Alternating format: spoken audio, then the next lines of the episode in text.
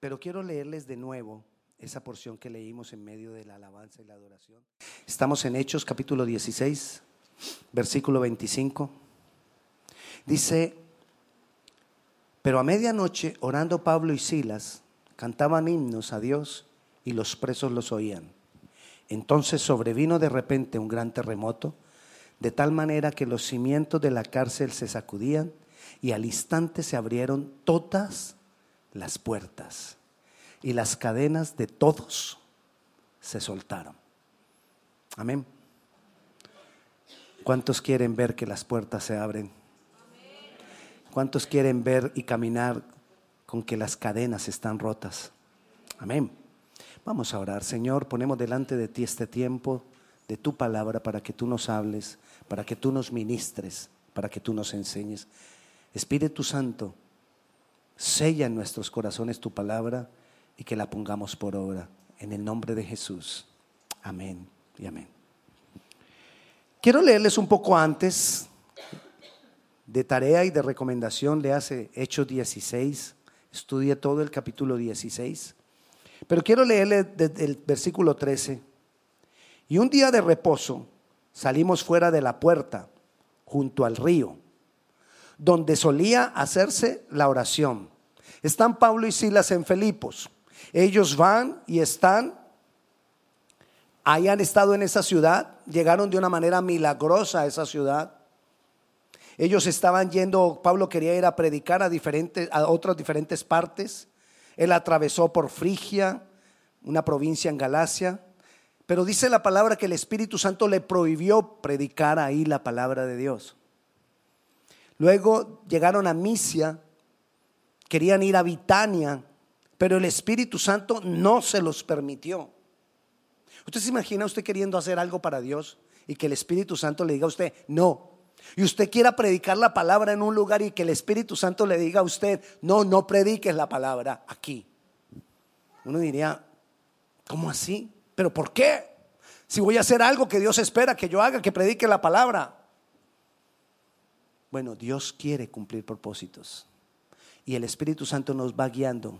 Hay veces el Espíritu Santo te va a poner aquí te va a decir, por aquí no. Otras veces tú agarras por el otro lado, no, por aquí no. Si tú estás en una relación personal con Dios, Dios te va a ir llevando por medio de su Santo Espíritu a lo que Él tiene preparado para ti. Y entonces le mostró a Pablo en una, en una visión un varón macedonio.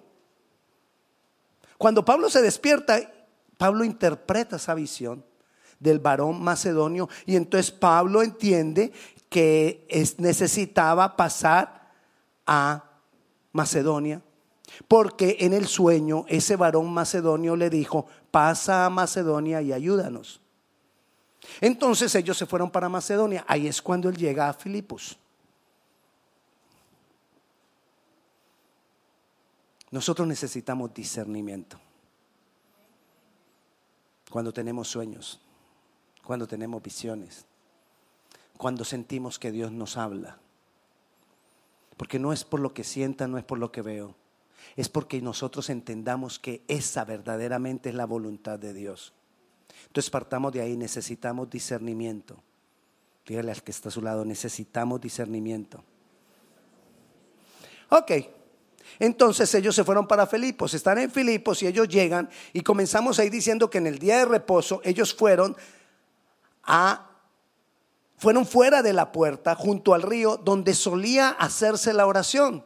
Y se reunieron ahí varias mujeres. ¿Dónde estaban? Donde solía hacerse la oración. O sea que esas mujeres aquí habían ido a orar. O sea que no eran mujeres que no conocieran la palabra de Dios. Eran mujeres que tenían una relación con Dios. Y dice ahí, y sentándose, hablamos a las mujeres que se habían reunido.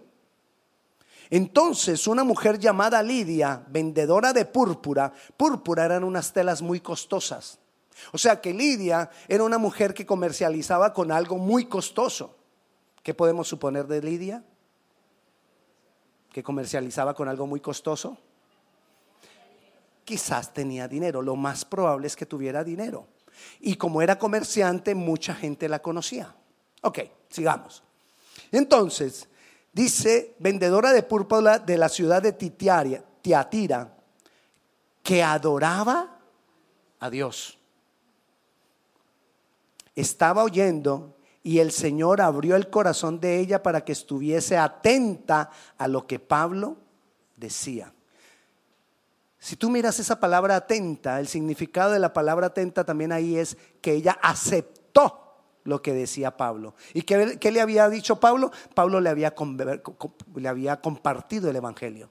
Y ella aceptó el Evangelio. O sea, ella oraba, ella adoraba a Dios, pero ella no conocía a Cristo. Y mira lo que continúa. Y cuando fue bautizada y su familia nos rogó diciendo, si habéis juzgado que yo sea fiel al Señor, entrad en mi casa y posad. Y nos obligó a quedarnos. ¿Qué pasó con ella? Escuchó de Jesús, recibió a Jesús y fue bautizada. Cosa que antes no lo había en ella. Qué gran bendición la de Pablo y Saulo ese día. Porque fue ella y su familia. Mire lo que continúa en el versículo 16. Aconteció que mientras íbamos a la oración, nos salió al encuentro una muchacha que tenía espíritu de adivinación, la cual daba gran ganancia a sus amos adivinando. Esta era una muchacha, era esclava, porque si tenía amos era esclava. Era una esclava que le daba gran ganancia a los amos de ella, porque ella era divina. Y ella empieza a gritar, estando siguiendo a Pablo y a nosotros, daba voces diciendo, estos hombres son siervos del Dios Altísimo, quienes nos anuncian el camino de salvación. ¿Ella estaba diciendo algo que era verdad? Sí. ¿Pero por qué lo estaba diciendo? Por adivinación. Pero estaba diciendo, quizás podríamos decir, déjela que ella les está haciendo propaganda. Ella está diciendo que ellos muestran el camino de Dios. Mucha gente seguiría a la divina. Y ella nos está ayudando, déjela. Versículo 18, y esto lo hacía por muchos días más desagradando a Pablo, este se volvió y dijo al Espíritu, te mando en el nombre de Jesucristo que salgas de ella. Y salió en aquella misma hora. ¿Qué necesitó Pablo para tomar la decisión de decirle a esa muchacha que el espíritu de adivinación saliera de ella? Discernimiento. Ya vemos dos veces que Pablo, ¿qué ha necesitado? Discernimiento. Nosotros muchas veces pedimos por don de profecía, por don de lenguas, por aquellos dones como que ah, más visibles, más. Pero verdaderamente hay algo que nosotros necesitamos fundamental en nuestra vida. Discernimiento. Discernimiento para saber cuando Dios nos da un mensaje como el que le dio a Pablo para que llegara a Macedonia. Discernimiento para saber cuál es el espíritu que está operando en una persona que está diciendo una verdad, pero él discernió que había adivinación en ella y entonces la hizo libre. Qué gran viaje el de Pablo a Filipos. Familias convirtiéndose, bautizándose, los hechiceros, los adivinos siendo libres. Qué gran día. Podríamos decir, los caminos del Señor definitivamente son perfectos. En cualquier momento, cuando todo está bien, aun cuando estamos haciendo lo correcto, todo puede cambiar. ¿Qué pasó acá? Los amos de la muchacha divina se enojaron porque ella les daba mucho dinero con la adivinación. ¿Y qué hizo Pablo? Pablo les, les dañó el negocio. Les dañó, decimos en Colombia, el chuzo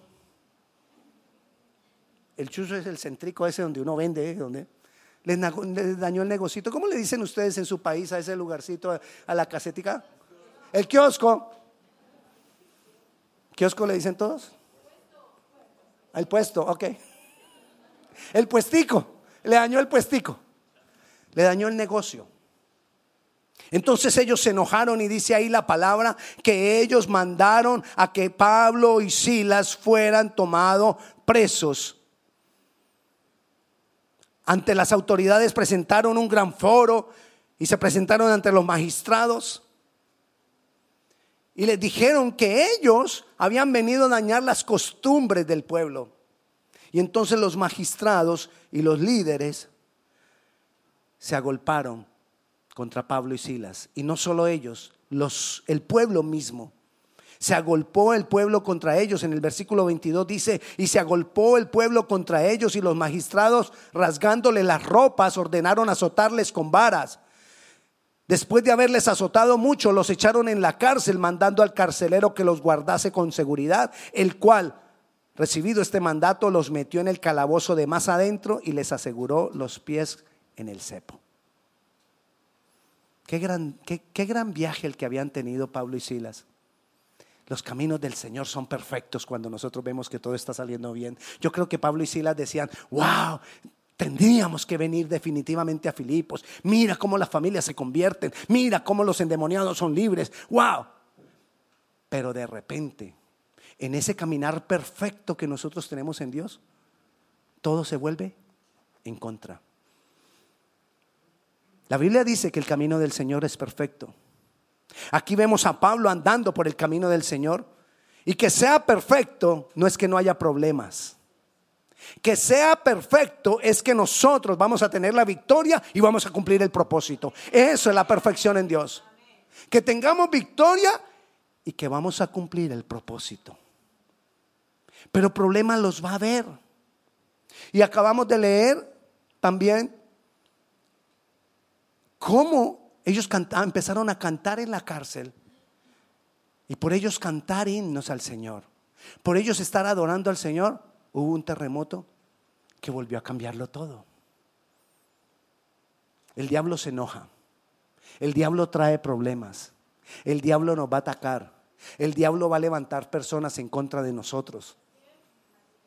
El diablo va a hacer todo lo que pueda por interponerse en nuestro camino.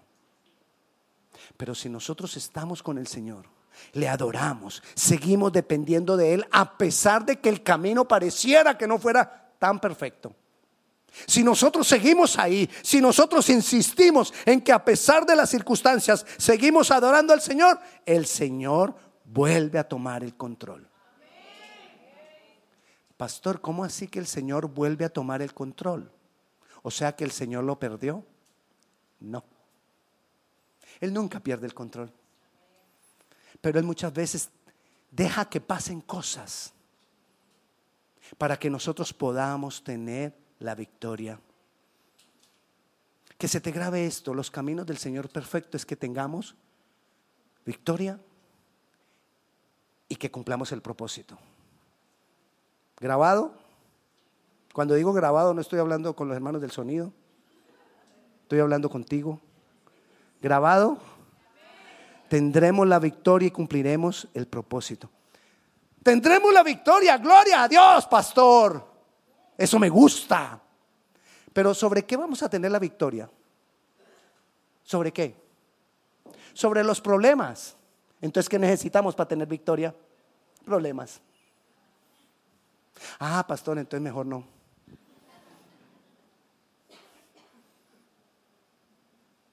Dios garantiza la victoria, pero van a haber batallas. Y voy a tener la victoria sobre toda circunstancia, sobre toda batalla. En cualquier momento el diablo se va a oponer, el engañador va a venir contra nosotros. Quiso engañarlos a través de la divina. La divina yendo todos los días a decir, estos son los hombres que nos muestran el camino de Dios. ¿Quién sabe cuál era la trampa del diablo después? Si ellos hubieran dejado que esta mujer se les uniera. Pablo hizo lo que tenía que hacer.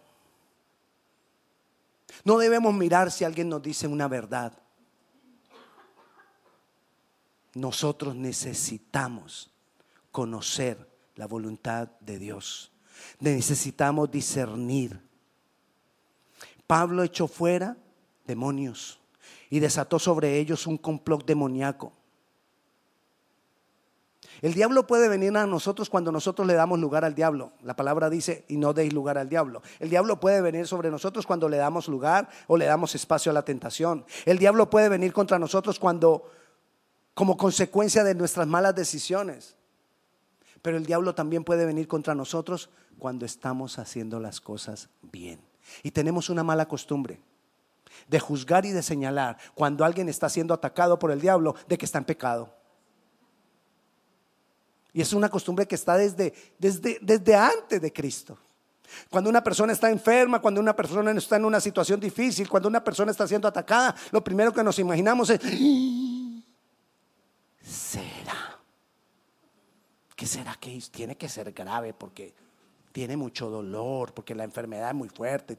Tiene, ¿Recuerdan cuando estaba el, el, ciego y los discípulos empezaron a preguntar y los fariseos y todo el mundo empezó a preguntarle a Jesús, ¿este por qué está enfermo? ¿Por qué es ciego? ¿Por el pecado de él o por el pecado de los padres? No ha cambiado eso. Muchas veces nosotros seguimos juzgando, juzgando y juzgando mal. Ay, ¿por qué estar así?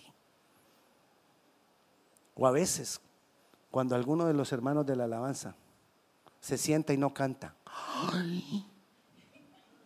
¿qué será? La hermana fulana ya no la ponen a cantar. Algo hizo.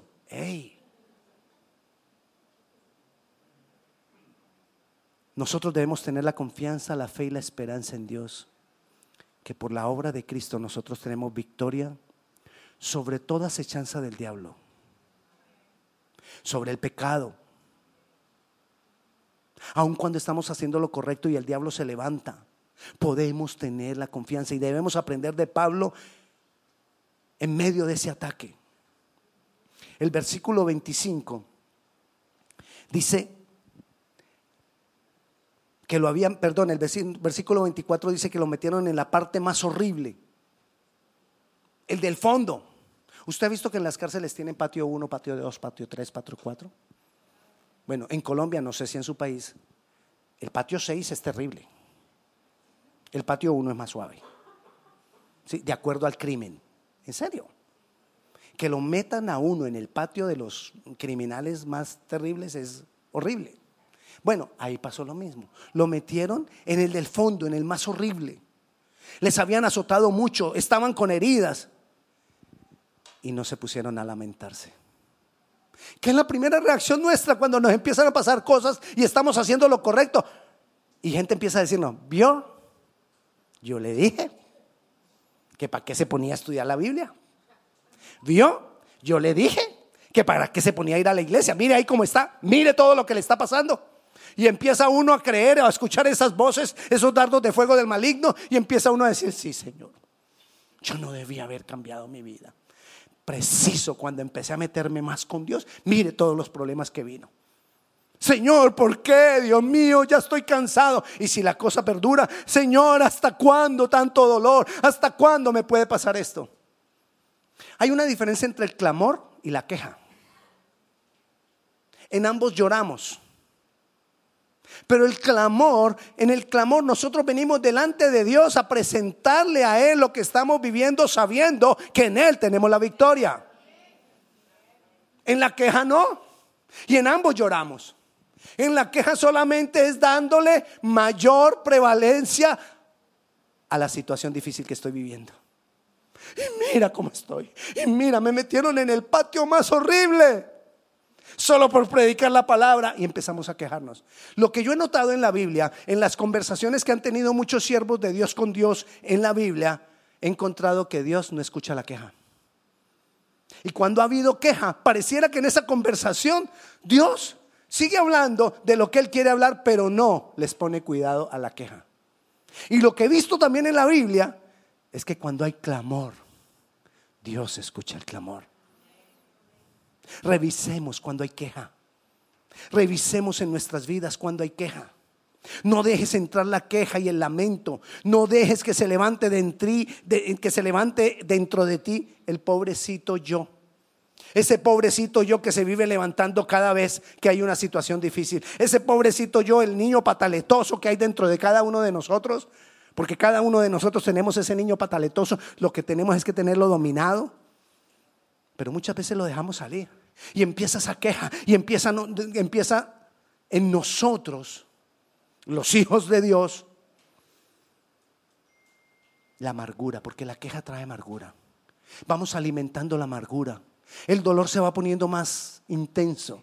Las cosas se van poniendo más difíciles. Pero yo tengo que tener presente que en Cristo puedo tener la victoria. La pregunta es, ¿Cuál es la respuesta dentro de mí cuando estoy en medio de una tempestad? ¿Cuál es, la respuesta dentro de mí cuando el diablo se ha levantado con nosotros, contra nosotros? ¿Cuál es la respuesta dentro de mí cuando estoy preso en una cárcel? ¿Cuál es la respuesta dentro de mí cuando estoy en el patio más difícil? Y eso es lo que yo tengo que ver, porque eso tiene que ver con mi concepto, con el concepto que yo tengo de Dios. Ahora Pablo y Silas están en la cárcel. ¿Quién llevó a Pablo a Filipos? Recuerda cuando le dije acá que, que, se le atravesaba, que lo fue llevando, que lo fue llevando por acá. ¿Quién lo llevó? El Espíritu Santo. ¿Y ahora dónde estaba Pablo? Ay, pastor, el Espíritu Santo, usted está diciendo que el Espíritu Santo fue el que lo llevó allí a la cárcel.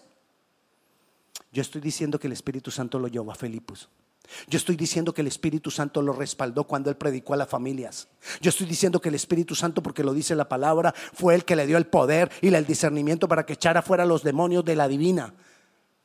Y yo también te digo que es el poder del Espíritu Santo el que va a sacar a Pablo y a Silas de la cárcel. Ahora, el que lo metió en la cárcel fue el diablo. Pero el que lo sacó de la cárcel fue el, Señor. El que nos quiere poner prisioneros es el diablo. Y el que nos mantiene haciendo libres es el Señor. El diablo nos sigue cerrando las puertas, el Señor las sigue abriendo.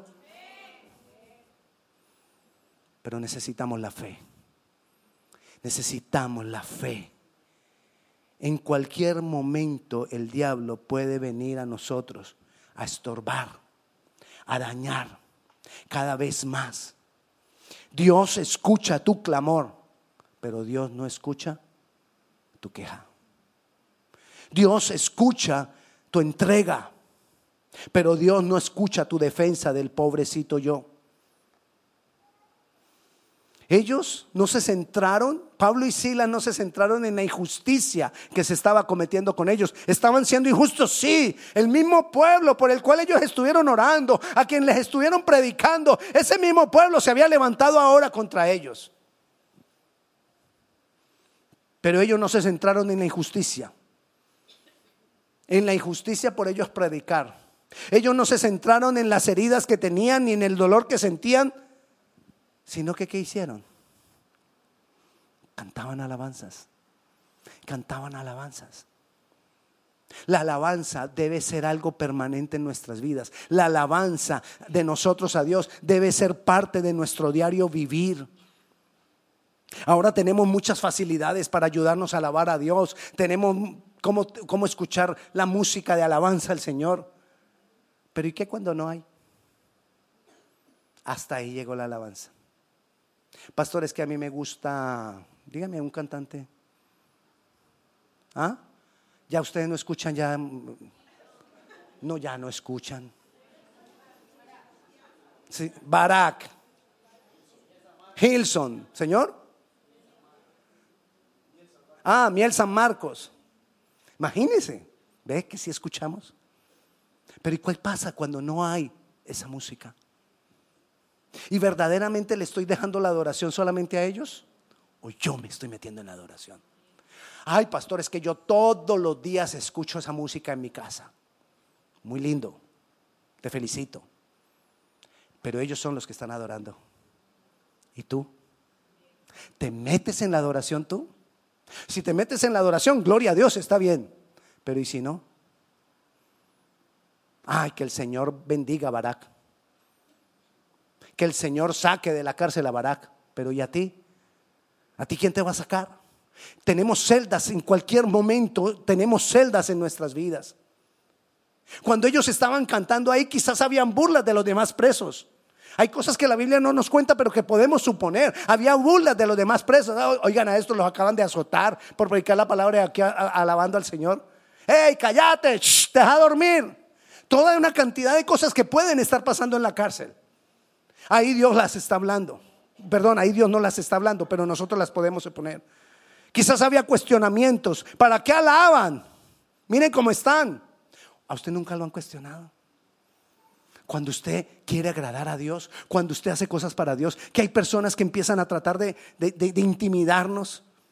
¿Dónde está tu Dios?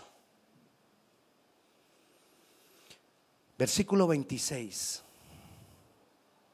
Entonces sobrevino de repente un gran terremoto, de tal manera que los cimientos de la cárcel se sacudían y al instante se abrieron todas las puertas y las cadenas de todos, no solo de Pablo y de Silas, las cadenas de todos se abrieron, se soltaron, como consecuencia de la adoración. ¿Tú quieres que se abran las celdas que a veces nosotros tenemos, las cosas que nos impiden avanzar? Adora, adora al Señor. La adoración tiene que ver con dependencia, depende de Él. Aunque las cosas no estén cambiando todavía aunque todavía sientas los grilletes en, los pies, aunque todavía sientas la puerta cerrada, sigue adorando, sigue adorando, continúa en tu, adoración. No importa lo que tú estés viviendo, no importa por lo que estás pasando, ora al Señor, céntrate en Él y no en el dolor. Céntrate en Él y no en la circunstancia. Tenemos la mala costumbre de darle más valor a la circunstancia que al dolor que te, perdona, a la circunstancia que a lo que Dios puede hacer. Le damos más valor al dolor que tenemos que a lo que Dios puede hacer ay, tengo un dolor muy fuerte. Dios te va a sanar. Pero es que tú no te imaginas el dolor que tengo. Pero Dios te puede. Pero es que es mucho el dolor que tengo. Sigue agrandando el dolor, ahí va a estar. Pero si tú empiezas a darle la eminencia al poder de Dios, alabarle, adorarle, las celdas se abrirán, las cadenas de la enfermedad, de la necesidad, de la opresión, caerán. Amén. Y recuerda del discernimiento. ¿Lo recuerda? Que Pablo necesitó discernimiento para, para lo que había visto del varón macedonio en el sueño, que necesitó discernimiento cuando vino la, la divina a decir verdades. Ahora se abrieron las puertas. ¿Qué hubiera hecho usted? Yo salgo corriendo. Las puertas se abrieron. Dios abrió las puertas y si Dios abrió las puertas es para qué? Para que corramos y salgamos. No. Mire lo que, lo que hizo Pablo. Despertando, versículo 27, despertando el carcelero y viendo abiertas las puertas de la cárcel, sacó la espada y se iba a matar pensando que los presos habían huido. Mas Pablo clamó a gran voz diciendo, no tengas ningún mal, no te hagas ningún mal, pues estamos aquí. Ahí no lo dice, pero ¿dónde estaban ellos? En el patio feo todavía. Aquí estamos, en el patio más doloroso. Aquí estamos. No nos hemos ido, no hemos corrido, no hemos salido. Ahí también necesitamos discernimiento. ¿Para qué Dios abrió las puertas? ¿Para correr? Ahí no las abrió para que corrieran. No era el momento, las puertas ya estaban abiertas, pero no era el momento de salir corriendo.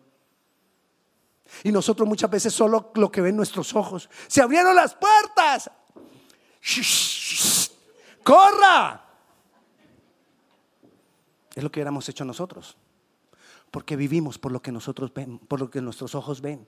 Y si nuestros, nuestros ojos ven que Dios cambió las circunstancias, gloria a Dios, hay que caminar por ahí. Y no nos ponemos a preguntarle, Señor, es el momento. Es el momento de atravesar esa puerta. Necesitamos discernimiento. La iglesia necesita discernimiento. Tú y yo personalmente para nuestras cosas necesitamos discernimiento. Ellos estaban ahí. Por eso nosotros necesitamos una relación con Dios permanente. Dios no nos da fórmulas. ¿Sabe por qué Dios no nos da fórmulas? Porque tenemos la mala costumbre de tomar la fórmula y olvidarnos de Dios. Pero si yo no tengo la fórmula, ¿qué necesito hacer? Depender de Dios. Cuando yo no vivo por lo que ven mis ojos, necesito de depender de Dios. Necesitamos aprender a vivir en esa dependencia. Si se abre una puerta, no corras a través de ella. Hay que volverle a preguntar, Señor, ¿es el tiempo de ir por esa puerta? ¿Es el tiempo de atravesar la puerta? La puerta se abrió para glorificar al Señor, pero no para que ellos se fueran. La puerta no se abrió para que ellos se fueran. Porque si tú lees lo que pasó después, Pablo le dice al, carcelero, no te preocupes, vamos a tu casa, vamos a orar por ti, vamos a orar por tu familia, pero me dejas en la cárcel. Y los magistrados después se dieron cuenta que Pablo era romano. Tomamos preso un romano. Y le mandaron a decir al carcelero, ¡Ey, déjalo ir! Ese romano, estamos en un lío. Y el carcelero, y el carcelero le dijo, mira, Pablo, ya se pueden ir. Me mandaron a decir que los deje ir. Pablo le dijo, no, ah, ah, que vengan aquí a decirme que están arrepentidos, que cometieron un error y que ya me puedo ir. Y les tocó hacer eso. Entonces, Dios no abrió las puertas para que ellos huyeran, porque ellos de todos modos los magistrados iban a venir a abrirle las puertas. Dios abrió las puertas para glorificarse, para salvar al carcelero, para que la familia del carcelero se salvara, para que todos entendiéramos desde ese momento hasta hoy que Dios tiene el poder para abrir las puertas, que podemos confiar en el Señor pero que cada vez, en cada situación, necesitamos depender de Dios. No porque se abrió la puerta, esa es la respuesta de Dios y ya. Necesitamos seguir dependiendo de Dios. Señor, ¿para qué está abierta esa puerta? ¿Cuál es el propósito de que se abrió esa puerta? Porque el camino del Señor es perfecto y consiste en que vivamos en victoria, pero que cumplamos el propósito. Así que necesitamos cumplir el propósito. Necesitamos entender para qué Dios abre las puertas. Dios está abriendo puertas sobre tu vida. Dios está abriendo puertas sobre nosotros. Dios nos está bendiciendo. Dios está por nosotros. Dios se levanta en favor de nosotros. Pero yo necesito continuar dependiendo de Él. No basta con que yo escuché que Dios depende de nosotros, que Dios está obrando, perdón, que Dios está obrando en nosotros y entonces ya necesito, ya lo tengo. Ya no necesito orar más. Ya lo tengo. Ya pare de adorar. Pare de adorar que ya Dios le respondió. No, yo necesito continuar dependiendo de Él. Porque necesito entender, ¿y para qué me respondió? ¿Para qué es esa respuesta? ¿Para qué Dios me, está, me está ayudando? Así que nosotros entendiendo esto de la palabra, nosotros entendiendo esto del Señor, necesitamos animarnos a depender más de Él sabiendo que Él rompe las cadenas, sabiendo que Él abre las celdas, sabiendo que Él nos da la victoria, sabiendo que Él va a hacer cosas maravillosas, sabiendo quién Él es Él. Necesitamos seguir dependiendo de Dios. Y mi invitación en esta mañana, hermano, es que tú le puedas decir al Señor, Señor, yo quiero seguir dependiendo de ti. Yo quiero aprender a adorarte. Yo necesito el discernimiento de tu Santo Espíritu para seguir caminando Necesitamos darle gloria a Él cada vez por lo que Él hace. Quita tu mirada de las circunstancias. Quita tu mirada del dolor y pon tu mirada en Él. Puesto los ojos en Jesús, el autor y consumador de la fe. Es lo que va a cambiar las cosas.